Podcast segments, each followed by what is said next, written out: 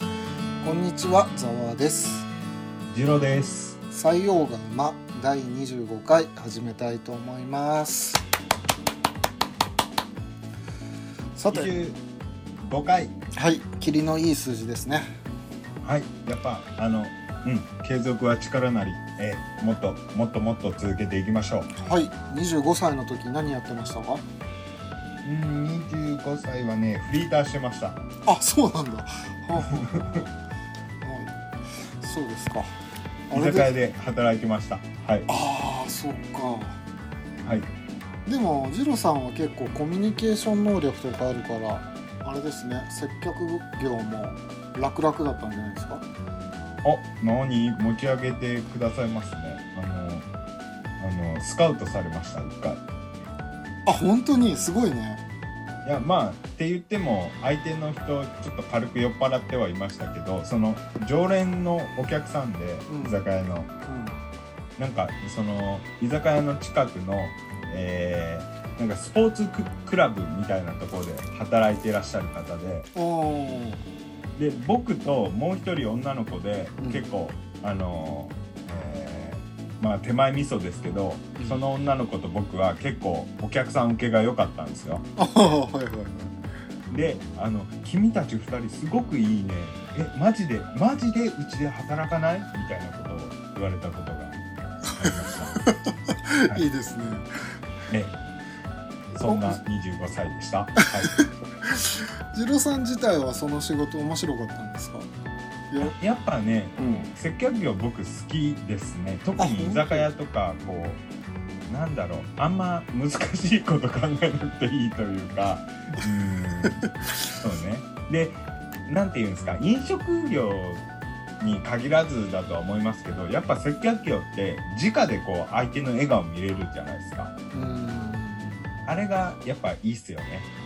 うーんなるほどねはいそんな25歳ですね我々でデザイナーってあんまエンドユーザーの笑顔なんて見れないじゃないで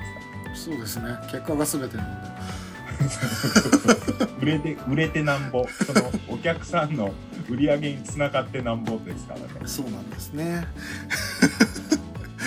それ商品が良けりゃ売れるし、良くなきゃ売れねえよ。いやでも広告の時間はありますよやっぱ、そうですね。そう思いたいですけども、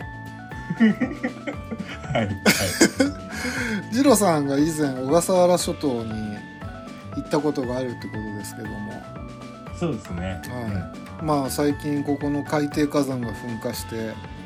はいはいえー軽石が黒潮によって運ばれ、はいえー甚大な被害を被ってるわけですけど、なんか僕そのニュースほんとチラッとしか見てなくていや今めっちゃ詳しいことよく知らないんですよねめちゃくちゃ今言ってますよ。どどれくらいの範囲に広がってるんですかそテレのビ軽石いあのネットでもいいからニュース見てくださいよやもうこニュースは見てますよこの見てます収けど録終わったら YouTube のニュースかなんか見てくださいよ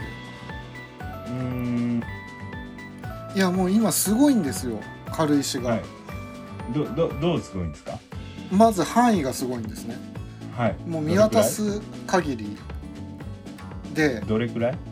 どれくらいって何て言えばいいの東京ドーム何個分って言えばいいの、いやそうそうじゃなくてその範囲、えー、と例えば沖縄から北海道までとかあるじゃないですかあ今はまだその沖縄県に広範囲に漂流してるんだけど、これが台風とかによってはいはいはいあの千葉とか関東の方まで来る恐れがあるらしいんだようーんなるほどそで具体的にその軽石によってどういう被害が出るんですまず船が動かせないのかはいはいはいはあのエンジンとかに絡まっ入っちゃったりして、いなるほどで、はい、魚が大量に餌と勘違いして軽石食べちゃって死んじゃったりなるほどあとうんもうその厚みで言ったらうん大体成人男性のうん手の指先から手首ぐらいまで軽石が厚く積もってるらしいんだけど、はその環境が全く変わるわけよあの、うんうんうんうん朝から夜までずーっと海の中が真っ黒になっちゃうからおーすごいそこに住んでた生物たちがうん生きられなくなっちゃうわけねやべえっすねやばいっすよ本当にで、んその漁師さんも困ってるし当然うんうんでその観光客とかもせっかくそのコロナの緊急事態宣言が明けて海入ろうにもその軽石だらけだからうんその観光業もちょっとどうなるのかってところでうんうんうーんなるほどえぐいえぐいんですよこれでもう本当にそのシャベルカーとかでうん撮ったりしてるんだけど焼け石に水で範囲が広すぎてもうまあ途方もないそりゃそうっすよねで専門家によるとその下流はい軽石同士がぶつかってはいで最終的にし浮力を失って、はいまあ、海にその沈殿していくっていう話なんだけどはいだいたい自然任せでそれをやると4年ぐらいかかるらしいのね、まあ、4年でうまくなるかどうかもう100年に一度あるかないかっていう事態らしいからなるほどすごいっすね、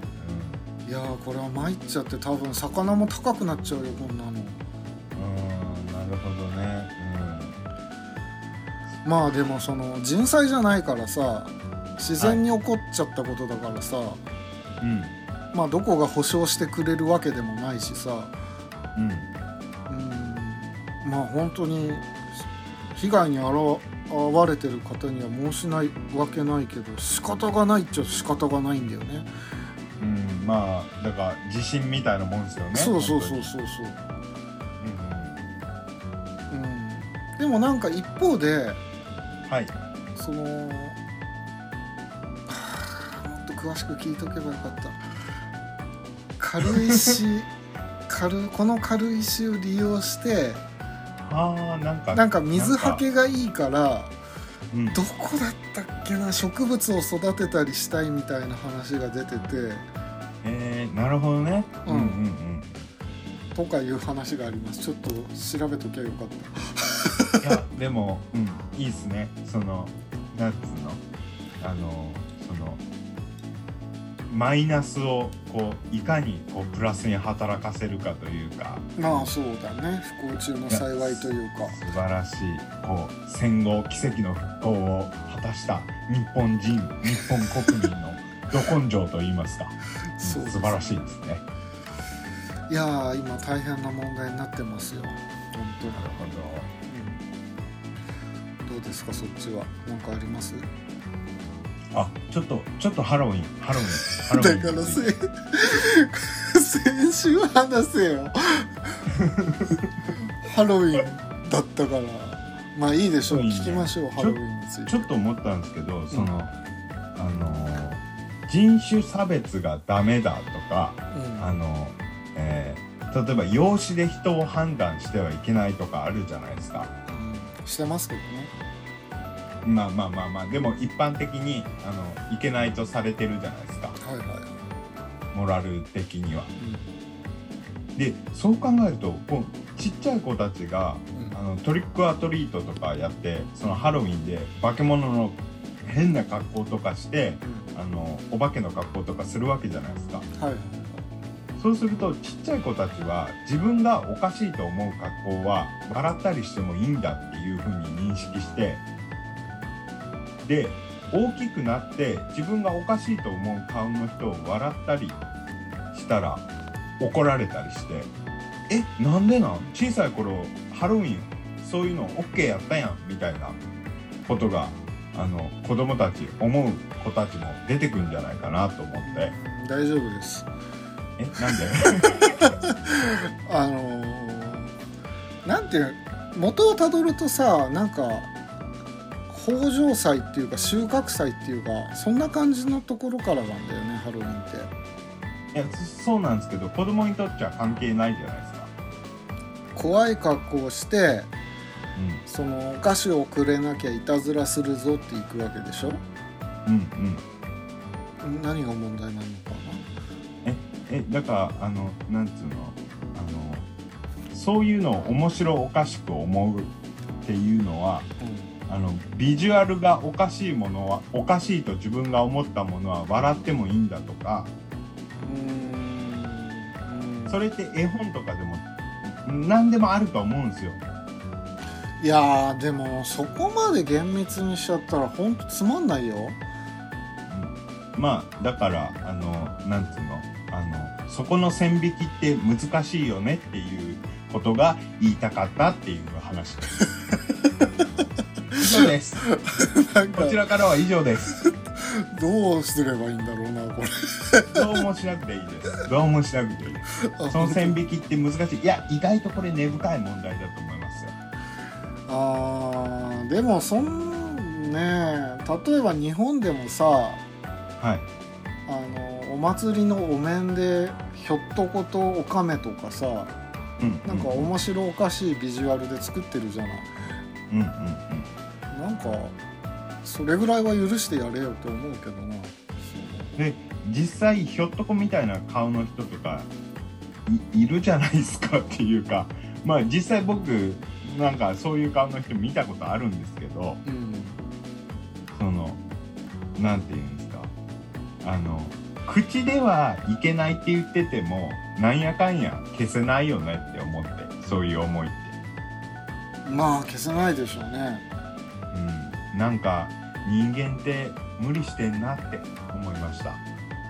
うんなんか平等平等って言って無理してんなっていう感覚はすごい感じますよそうあそうのそう人間って本当矛盾矛盾したこといつも言ってるなってあ俺も含めてねもちろんもちろんじゃないですかはいそんな話でしたあそうですか、ああとごめんなさいもう一個いいですかもなう一ん個なんでしょうなんでしょうえっとねあのあ今回もちょっと世界のニュースを一個だけ、ああ先週言わなかったねえーついついつい柴又で熱くなっちゃって、はいはいなんでしょえーこれも多分結構有名なニュースかもしれないですけど、うん先週くらいかなう、うん、あのニュージーランドってあの総督っていうあの立場の人がいて、まあ、実質トップの国のトップの人ですね。総督なんだあれだから宗主国があのイギリスなわけですよ。あーうんうんうんだからエリザベス女王がトップ言っちゃえばトップなんですけどカナダなんかもそうですよね確うんうか。んうんなるほどね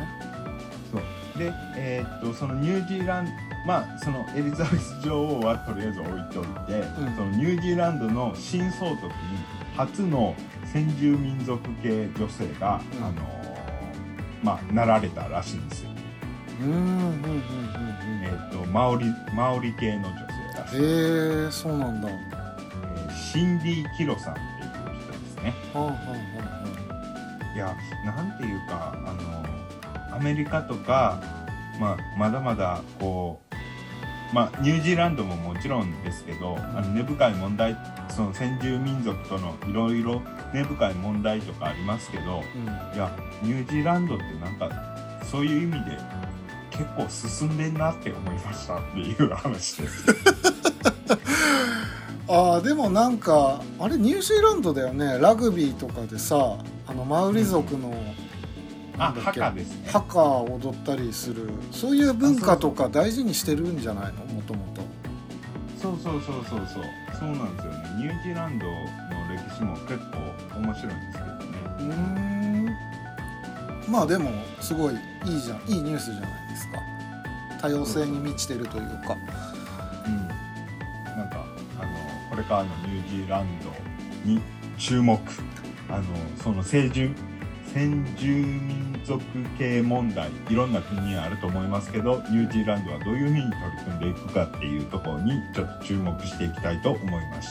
た。はいありがとうございますはい、まあじゃあオープニングはこのところでよろしいですかね、ははいじゃあ、えほー本日は次郎さんが何か話したいことがあるということで、はい、えーっとですね、今回は日本の資源についてちょっと話したいなと思ってて、日本の資源ですねはい、そうです。今声遠かったですね、日本の資源ですねあ。遠かったですかすいません、すいません。日本の資源なんですけど、はいあのーまあ、知ってる人は結構知ってると思うんですけど、はい日本って実は資源大国なんですね。それがピンとこないんだよなめちゃくちゃ輸入してるんですけど、うんまあ、あの、簡単に言うと、資源はめちゃくちゃあるんだけど、うんそれを採掘したりする技術がまだ追っついてないっていう話なんですよ。まずだよまず第一に、その、はうんなんだろうなアメリカとかロシアとか中国に比べてうん、うん圧。倒的に国土が小さいじゃない、はい。なので資源って資源って言われてもそのピンとこないっていうのがあるのとはい。なんだろうなあとは割と自然が多いんだよね日本でねそうですね。あの、森林が超あります、超あるんだよね、なんかそれは嬉しい話だったけど、はい。うんうん具体的に何が取れるんだ、あの、確かに陸地はうん、狭いです。アメリカとかに比べると空。ああはいはいはいはいただ、島いっぱいありますよね。あ小あ笠原とか結構遠いところにもあるじゃないですか。うん沖縄とか。あります ねつまり、この排他的、えーえー海水域。うんだから、あの、海のりょ領、えー領海、領海が結構広いわけですよ。およかったそう。その海底資源が結構あるんですよ。あんまいじってほしくないけどなまあ、 そうあの、うん、まあ、うその気持ちはすごくわかります。 はいはいただ、あの、日本も資源があるんだよって。まあ、それをどう使うかはちょっと置いといて、うんあの、資源めっちゃあるんだよっていう話っすよ。えーっ、と、ということは液化天然ガスとかですかうん、とかね、えーちょっと話していきますね。はいはい。あ、さっき排他的うんちゃらこうちゃらって言ったんですけど、えーうんあれですね、排他的経済水域。ああ、はいはい。このランキングが世界第6位らしいんですよ。あ、本当にへそえ。う。よく考えたら、あの、結構、本当小笠原とかもそうだし、南鳥島とか、うん。かなり広範囲に広、あの、島があるんですよね。うんうんうんだから陸地自体はそんな多くないけど、うん。うん。その排他的経済水域はかなり広いんですよ。ああ、よかった。で、さらには、えーた、他の国とぶつからない領域に多数の資源があるんですよね。ああ、なるほどね。じゃあ取り合わないでいいんだ。そう、い位置的にね。うん。まあ、あの、ただ、あの、勝手に取りに来る国とかあるかもしれない けど、うんなるほどね。どことは言いませんけど。某国がね。はい、 そうそうそうそう。お隣さんなのかなわかんないけど。ううんんまあ、で、えーちょっと、具体的に言っていくあ、と、ちょっといいですか、その前に。はい。あのーちょっとその言いたいんですけどよくさ北朝鮮とかがミサイルバンバン撃ってさ、うん。あの日本の海域に入ってんじゃねえのあれってうん、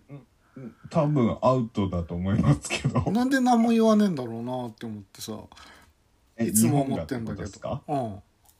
うん、何日本のに打ち込んできてんだよってえ、ど、どうなんですかね言う、言うは言ってんじゃないですかあそうなのなんかもうただ言うこと聞かないってことなんじゃないですかね。もうなんかやっちゃえよって思いますけどね自衛隊でいや自衛しかできないからどうにもなんないんだけどさそう、そうなんですよ。そうなんですよ。それが、あの、自衛隊って日本の、日本の、あの、力ってことなんですよね。現状での。でやめないんだったら言ってないのと一緒だからさうん、そうですね。うん。じゃあ、ちょっと、ごめんあごの、めん単身乗り込んでくださいよ。はい。わかりましたはい、よろしくお願いします。とい うごこめんとですね。話の腰あの。かを折ってはすまなかったえーっとですね。ちょっと、あの、単語の意味あんまわかんないかもしれないですけど、とりあえずバーって言ってきます。はいえー海底熱水交渉っていう、まあ、資源がいっぱいある部分があって、うんで、ちょっとね、あの、まあ、ラジオなんで、うんリスナーさんにはなかなか伝わりづらい部分もあるかもしれないんですけど、うん、ちょっとざわさんに今、あの、地図を送りますね。 マジか えあれじゃないの海底火山とか温泉みたいなもんとかじゃなくて全然違う海底火山、あ、ダメだ、地図が送れない。えー、あ、いいや、とりあえず地図は置いといて、はいえーまあ、その海底に結構いいろいろあって、まあ、その海底火山も、あの、影響はしてるんですけど、うんあの、まあ、その、さっき言った海底熱水交渉っていうのが、うんどの辺に広がってるかっていうと、うんえーまず伊豆諸島、うんえー小笠原諸島、うん奄美大島、うんあと沖縄ら辺にも広がってます。ほいほいほいほいで、えーあとね、コバル、コバルトって聞いたことないですかコバルトブルーのコバルトですかまあそうなんですけど、あの、うまあ、レアアースの一種なんですけど、へえああそう知ってるようんコバルトねあ、レアアースじゃない、レアメタルか。はいそうレアメタルの一種でそのコバルトリコバルトリッチクラストっていう、まあ、そのコバルトがいっぱいある塊が、うんえーこれをまた伊豆諸島小笠原諸島沖縄とか南鳥島とかに広がってるんですねうーんでこれが結構な量なんですよそれって結構希少なものなのあのね結構ねあのまあレアメタルっていうからにはもちろん希少だし、あえー質がいいんですよ日本のその、あえーレアメタルとかって。うーんうんうんそう。で、えーあとは、えーメタンハイドレートっていう、まあ、その、メメタン系ですね。うんがこれが愛知から九州の太平洋沖うんにバーって広がってまして、うんまあ、単純にですよ。うんなかなか難しいですけど、うん単純に産業化に成功すれば、うん300兆円くらいの規模らしいんですよ。 300兆円これは現在のイギリスの GDP と同じくらいの、えー額です。 もうそこにガンガンお金つぎ込んじゃえばいいじゃんさっきあんまいじってほしくないとか言ったじゃないですか。 いやいやいやいやいやいやいや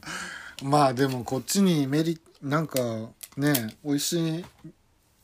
目に合うのかどうか分からんけどまあ、あとは、尖閣諸島周辺にも原油とか天然ガスがあるらしいです。なるほどねで、日本の掘削技術っうん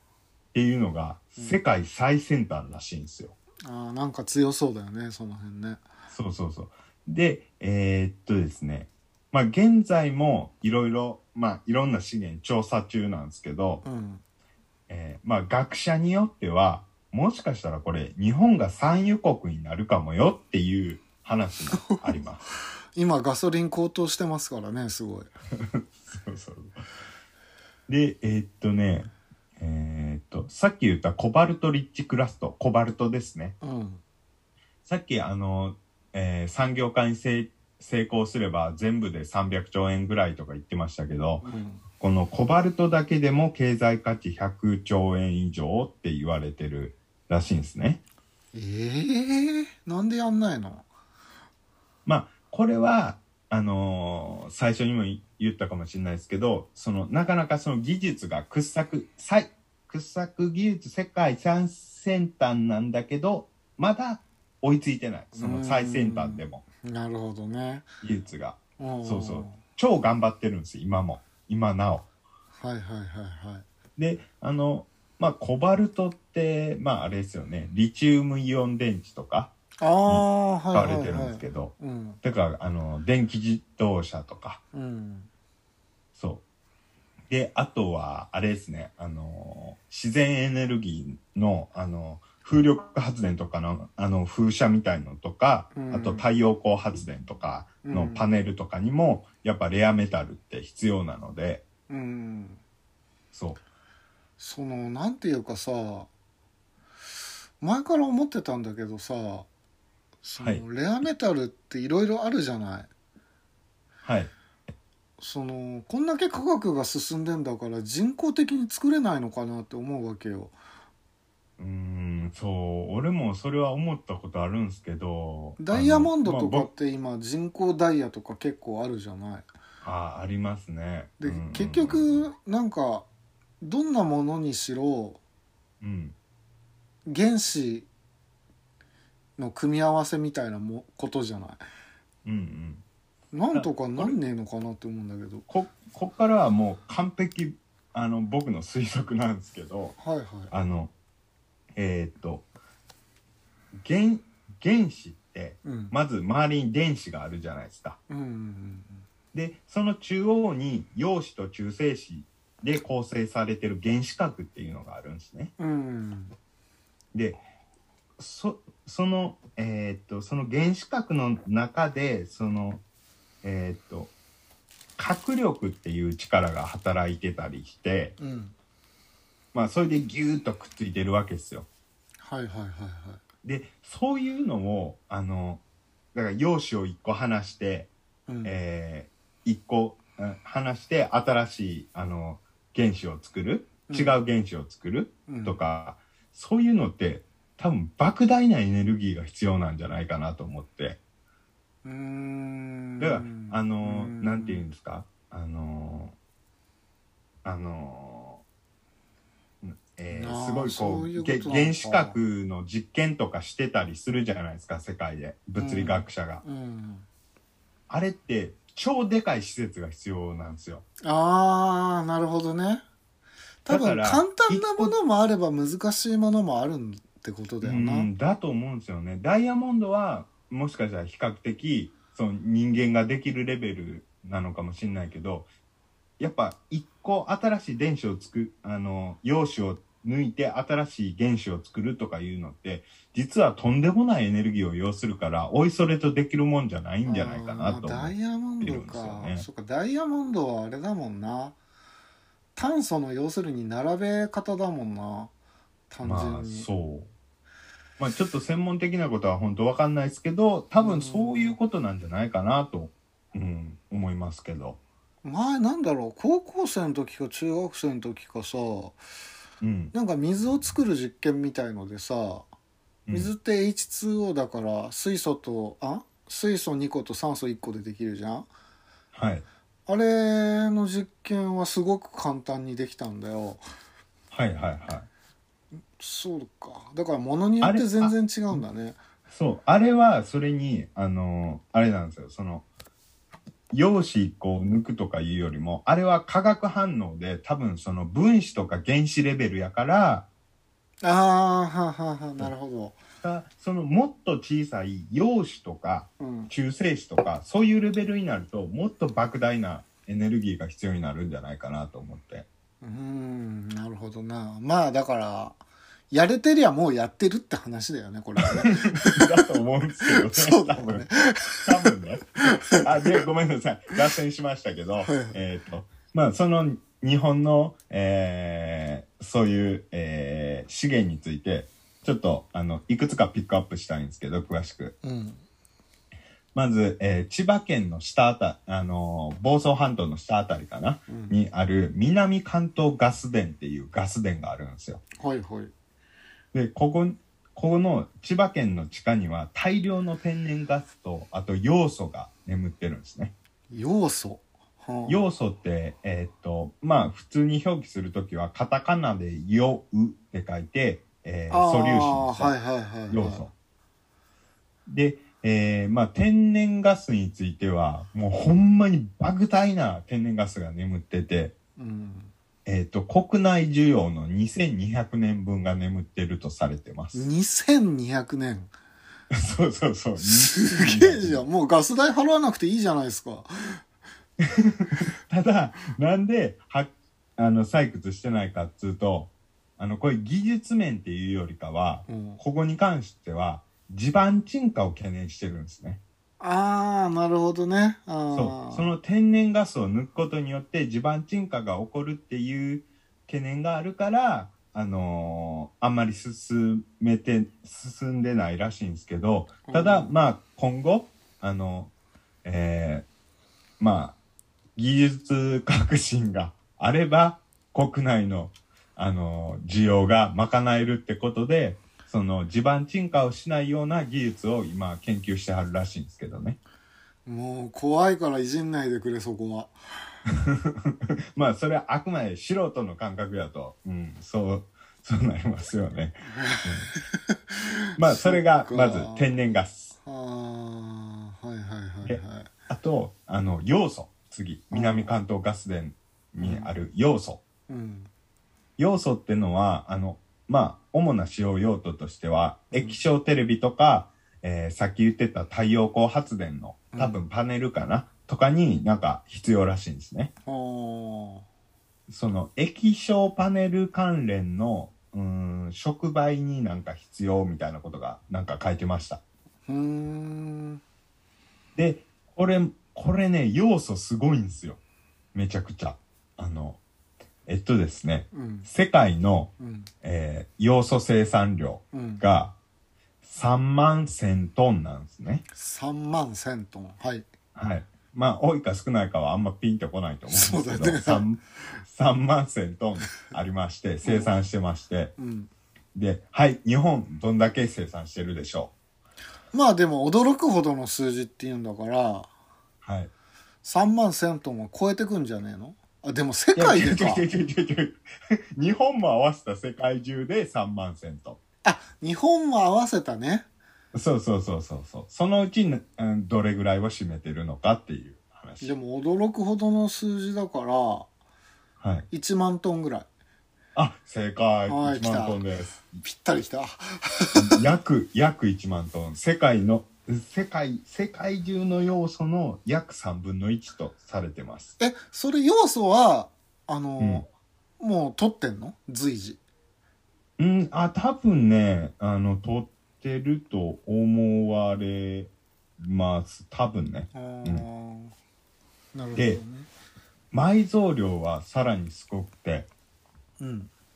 世界で、まあ、げ現時点ではうんだいたい640万トン眠っているとされてるんですねうんうんうんうん640万うんうんはい、でそのうち、はい、この、えー日本のその、えー南関東ガス田のところに眠ってる要素は、えー何トンでしょ640万トンでしょう世界で、はい、まあでも先ほどの問題通り3分の1ぐらいだから200万トンぐらいえー正解を言いますと、はいえー500万トンです。どういうこっちゃ ほほぼほぼ日本じゃねえかよ世界の埋蔵量の78%って言われてます。 あすごいねじゃあもう需要があるうちに売りさばいちまえよ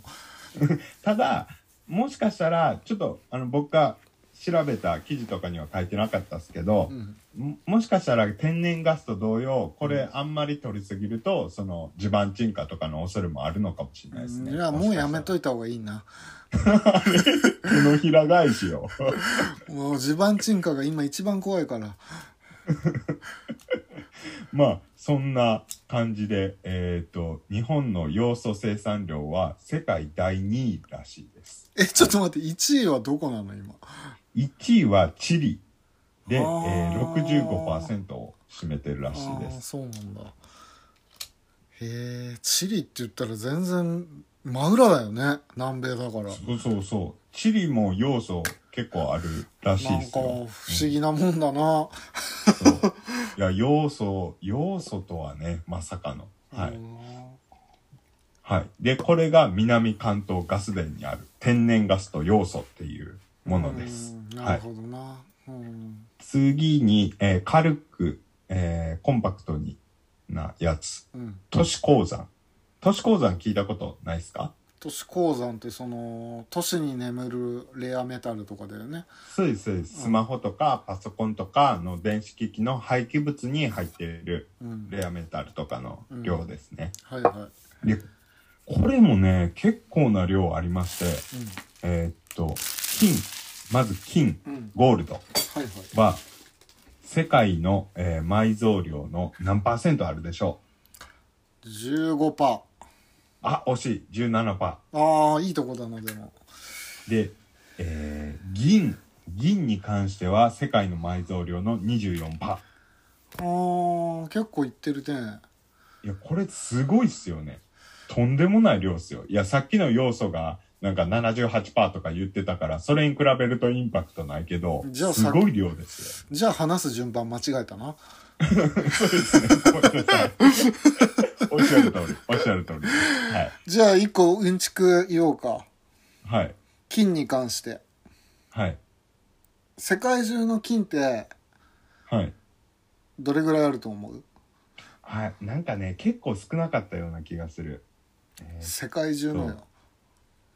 えーっと、25メータープール何個分とか。あ見たことあるあな知ってるんだ2 5ルプール1杯分しかないらしいよあ、いっぱい分か。少ないっすよね。そんだけしかねえんだと思ってさいやーそうっすよねまあもしかしたらさっきの要素とかもそうですけどう、んあのまだ眠ってるけど発見されてないだけっていう可能性もありますけどねまああるけどこの先でもさうん例えば菌を錬金できる技術ができたりしたらさはいとんでもない根崩れするわけじゃんそうですね大変だねうんまあそこはちょっとこう世界銀行とか頑張ってもらってもう金はあくまで金価値のあるものってしてもらってすごいよねどの時代でもうんどの国でもどの時代でも金っうてんすごい重要視されてる金属じゃん、あうんやっぱこうビジュアル的にも価値ありそうっすもんねーあと加工がものすごいしやすかったんだろうなああそうです確かに、うーんはいなるほど、えー、都市鉱山で、はいえーその次が、えー海底資源はい、うんお待たせしました海底資源です、はいはいえーさっきも言いましたけど、えー伊豆諸島とか小笠原諸島には、えー海底熱水鉱床うんとかあとコバルトリッチクラスとあうんと石油、天然ガスなどが、えー大量に眠っていますと。うんえーみ南鳥島、えー小笠原小笠原の近くかな、 まあ、南鳥島っていう島がありまして、うんえーこう日本の最東端最も東なところにある島ですね、南鳥島ああだからあれだよね沖縄のずっと外れっていうかさうんそううんそう南鳥島かあ違うそっちは違う違う小笠原からの方が近いかああらーごめんごめん間違えた勘違いしてたで、えっと、そこには、まあ、大量の漫画。漫画って、あのーはいはいはいえわかるかと思いますけど、マンガンとか、あとレアアースが、えー大量に眠ってるらしいんですね。うんで、これもさっき軽く言いましたけど、えーえっとですね、質がめちゃくちゃいいんですよ。日本の、そこの、えーレアアースって。うんうんうんでどれくらいいいかっつうとえーっと今レアアース、えー現在、えー生産量は中国が90%くらいを占めてるらしいんですけどうんうん90%ですよ中国すごいね独占してるねほぼそうだからまあみんな頭上がんない部分があるわけですよねうんで、えー日本は全輸入量の6割くらいが中国らしいんですよああはいはいはいただまあこの、えー南鳥島とか、えーその辺りの、えーレアメタルを、えー掘り出せればうんとんでもない量を、えーまあ賄えるんですね。うんでどれくらいかっつうと、うんえーちょっとピンとこないかもしれないですけど、うんえー世界需要の数百年分の1600万トンが眠ってるらしいです。もう早く今すぐ取り出しゃいいじゃないとんでもないんですよ。で、さっきも言いましたけど、あの、中国より質がいいらしいんですね、エアアース。うんで、なんでかっつうと、ちょっとごめんなさい、中、中国のこと悪く言うことになっちゃいますけど、うんあの、中国って、その、えー適切な処理がされてないんですね。そのレアアースを取り出すときに。うんだからその放射性物質の問題とか出てきてるらしいんですけど。ああなるほどね、うん、で、それで環境問題が深刻化してるらしいんですよ。あーなんかそうだよな中国ってそういうところの意識低いよなうん。だから多分そういう適切な処理とかされてないから余計やっぱあのー日本の方が相対的に質が良くなっちゃうっていう部分もあるんでしょうけど。うんそう。もう中国はね、うーん、大変ですよ。まあでも、あの、14億人を食わしていかなあかんから。まあそうだよなそうそうそう。いやーまあ、それで、えーとんでもない量が眠ってますと。それも結構取り出すの難しいんだ、うーん、そうなんですよね。ただね、うん、結構ね、我々が生きてるうちに、あの、なんか起こりそうですよ。あの、まあ、国も、日本国も技術開発を進めてて、うんえーっと、今のところ、えーえー2020年代後半から商業化を目指すと言ってるらしいです。ああ本当2000ああじゃあもう全然近い将来みたいな感じだねそうそうそうそう。その、えーさっき言った海、えー海底熱水交渉とか、ココバルトリッチクラスト、メタンハイドレートなんかも目指、えーその2020年代後半を目指してて、えーっと、今年の1月のニュース、2021年1月のニュースでは、うんえーその2028年末までに、うんその掘削技術を確立させますみたいなことを言ってました。ああいいじゃないですかそうそうそうそう。もういくらあったって取り出せなきゃないのと一緒ですからねまあそうなんですよね。まあうんただ、あるってことで、そのくす、あの、取り出さなくても、うんあるっていう、で、いつでも取り出せるんやでっていう事実だけあれば、うん結構政治の材料にはなり得ますけどなるね。ほどなそうそうそうそう。はいはいはいで、えー、ちょっとさっき最初言ったかもしれないですけど、うんまあちょっとね、あの、お隣さんというか、お隣のお隣さんというか、おあ隣のおのその隣さ辺んねのお国の方が日本の資源をちょっと狙ってたりするらしいですわ。うん全力で阻止しますよちょっとそ の南鳥島かどっか忘れたけど、うんその辺でこう日本日本の研究者とかがうんこう海底調査とかをしてたんですね。うんそしたらそのあの排他経済水域のギリギリ外側うんギリギリ外側をうんあの中国の船がこう なんつうのこうあの掘り出しに来てるっていうかそういうことがあったとかもうなんか救いようがねえないやーちょっとなかなかなかなか強気ですね中国さまん、あ今ノリに乗ってますからねはい、はい、でももうなんかバブルも弾けそうじゃない中国もうんでもあれもどうなんですかねだってあのバブルが弾けるっつうかなんかいろいろ政共産党があの圧力かけてるじゃないですか国内の企業にう。ん今なんかものすごいことになってるな知らぬ間にそうそうそうそうああれもなんか結構長い目で見て今はそうするべきやっていう感じなのかもしれあないあしなるほどなどうなんだろううん、そうねわかんないですけどね何考えてはるかは、ううんん俺たちが見てる世界と違う世界を見てるんだろうな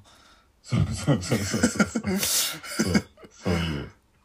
であ、えーまあ日本の、えー資源に関しては、まあざっくりそんな感じですね大量にありますせとで2020年代後半からちょっと面白いことになってくるかもよっていう感じです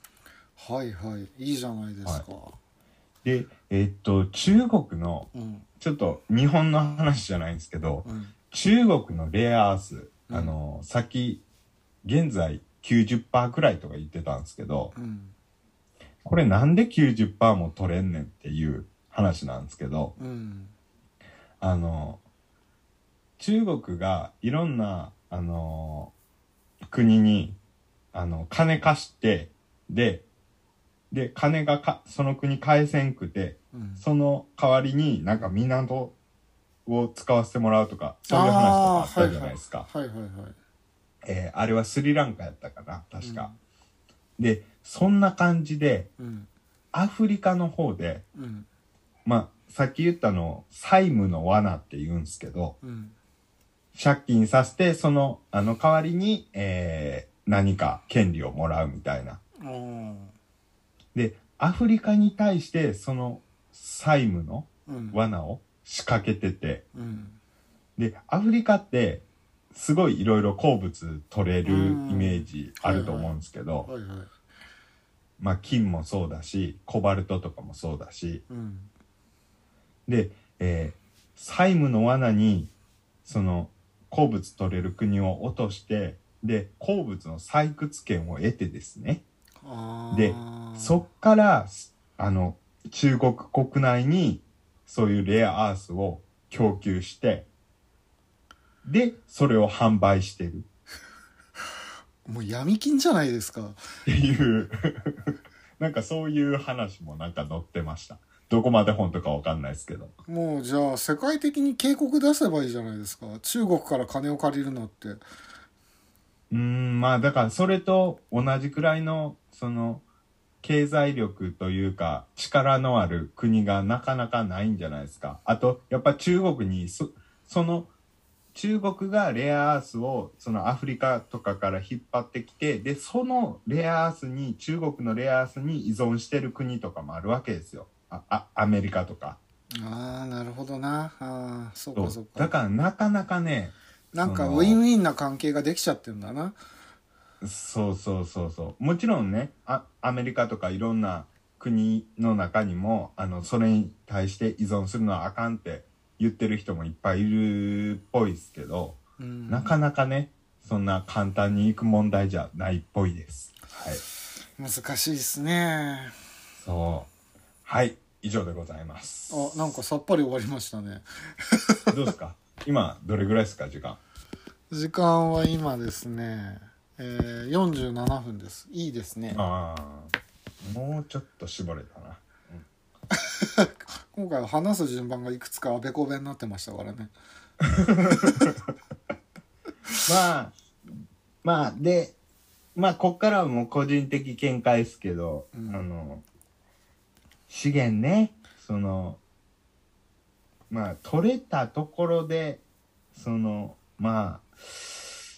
資源に振り回されない、振り回されないようにするのも、まあ大事じゃないですか。うんうんう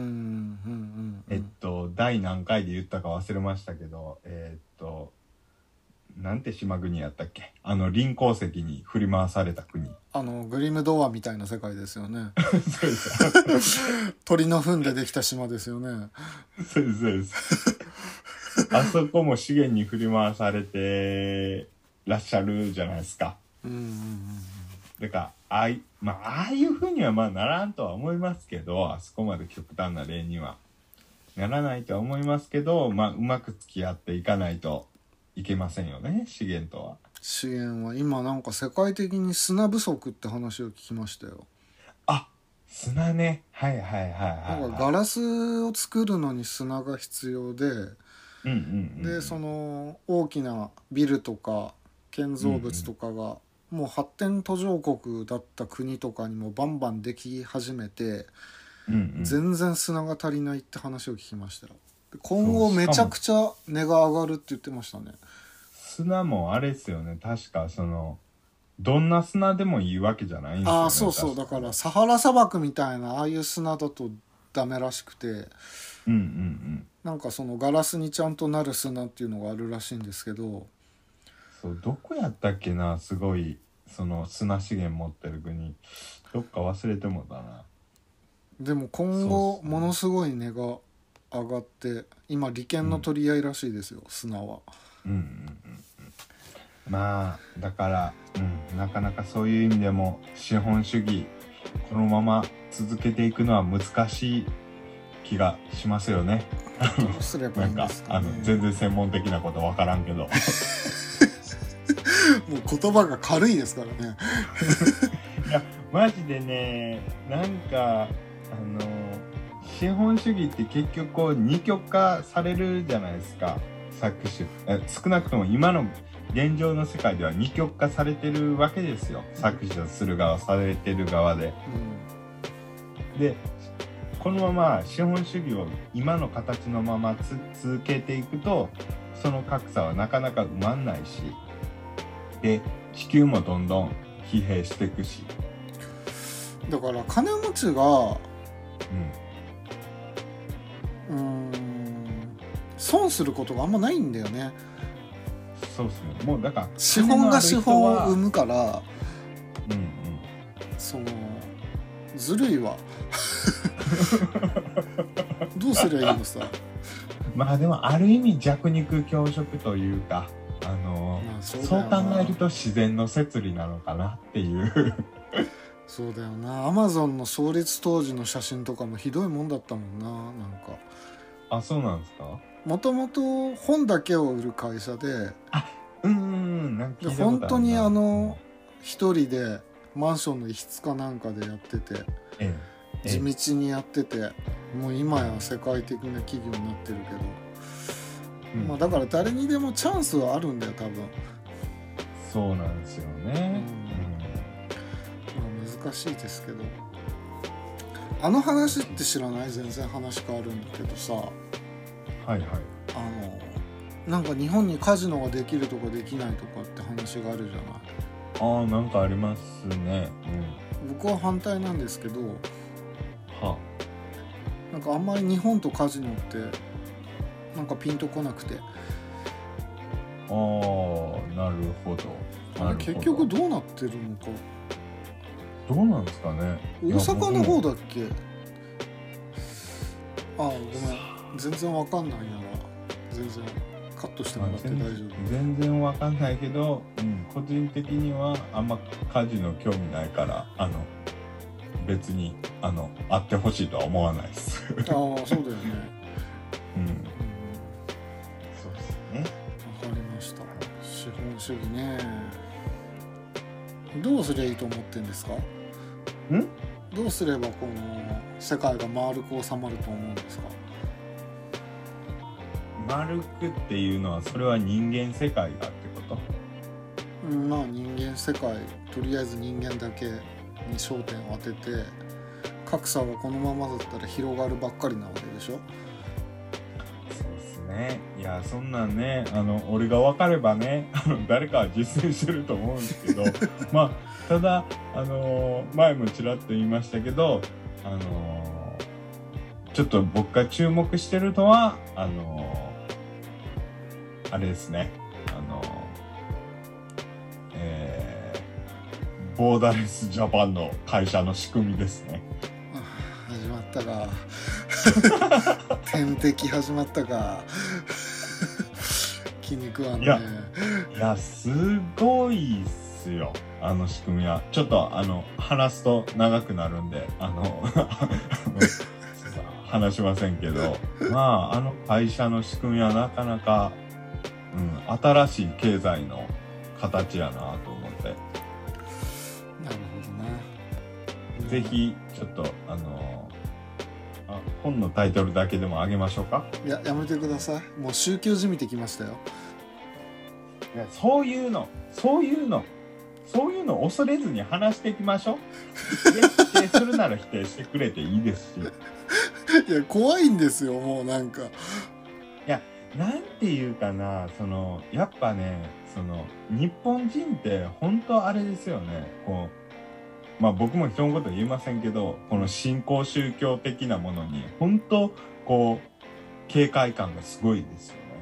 ねまあだからそもそも論として完璧なシステムなんて存在しないと思ってるからいや僕もだから完璧やとは思ってないですけど、うんこれってかなりの人間をあの救えるシステムなんじゃないかって思っててまあでもね共産主義とかももともとそういう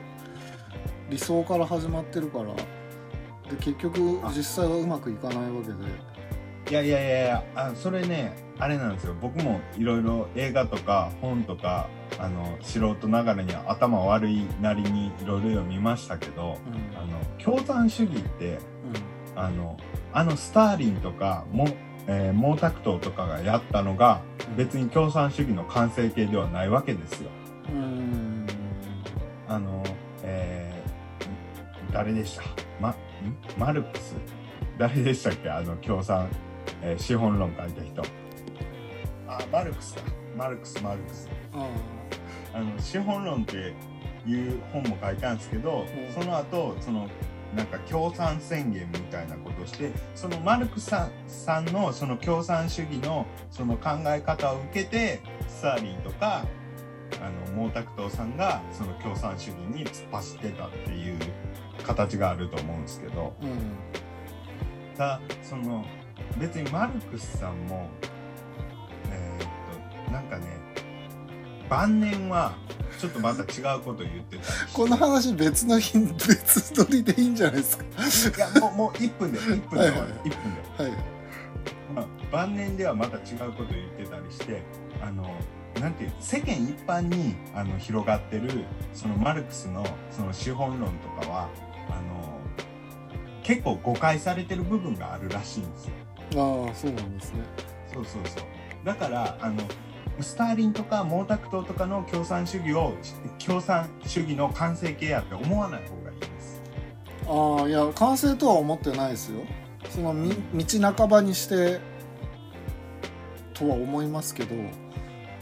だからやりあの共産主義もやり方によってはどうなるかわからんよとうんまあということです わかりましたはいそんな感じですじゃあまあ今週は第25回はこんなところでよろしいですかね、はい大丈夫かと思いますじゃあご意見ご要望のある方はツイッターかもしくはえっ、といつも引っかかるなここ